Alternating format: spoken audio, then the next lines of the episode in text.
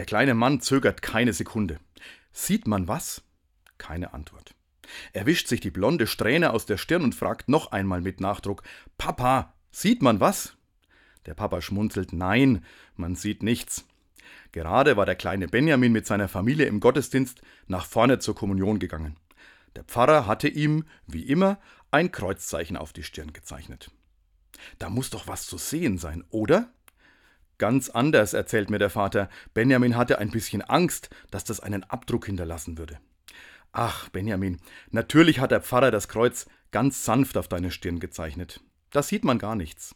Wobei, äußerlich sieht man vielleicht nichts, aber innerlich kann jedes Segenszeichen, das du bekommst, Spuren hinterlassen, dich ein bisschen größer machen. Es soll dir zeigen, du bist einmalig.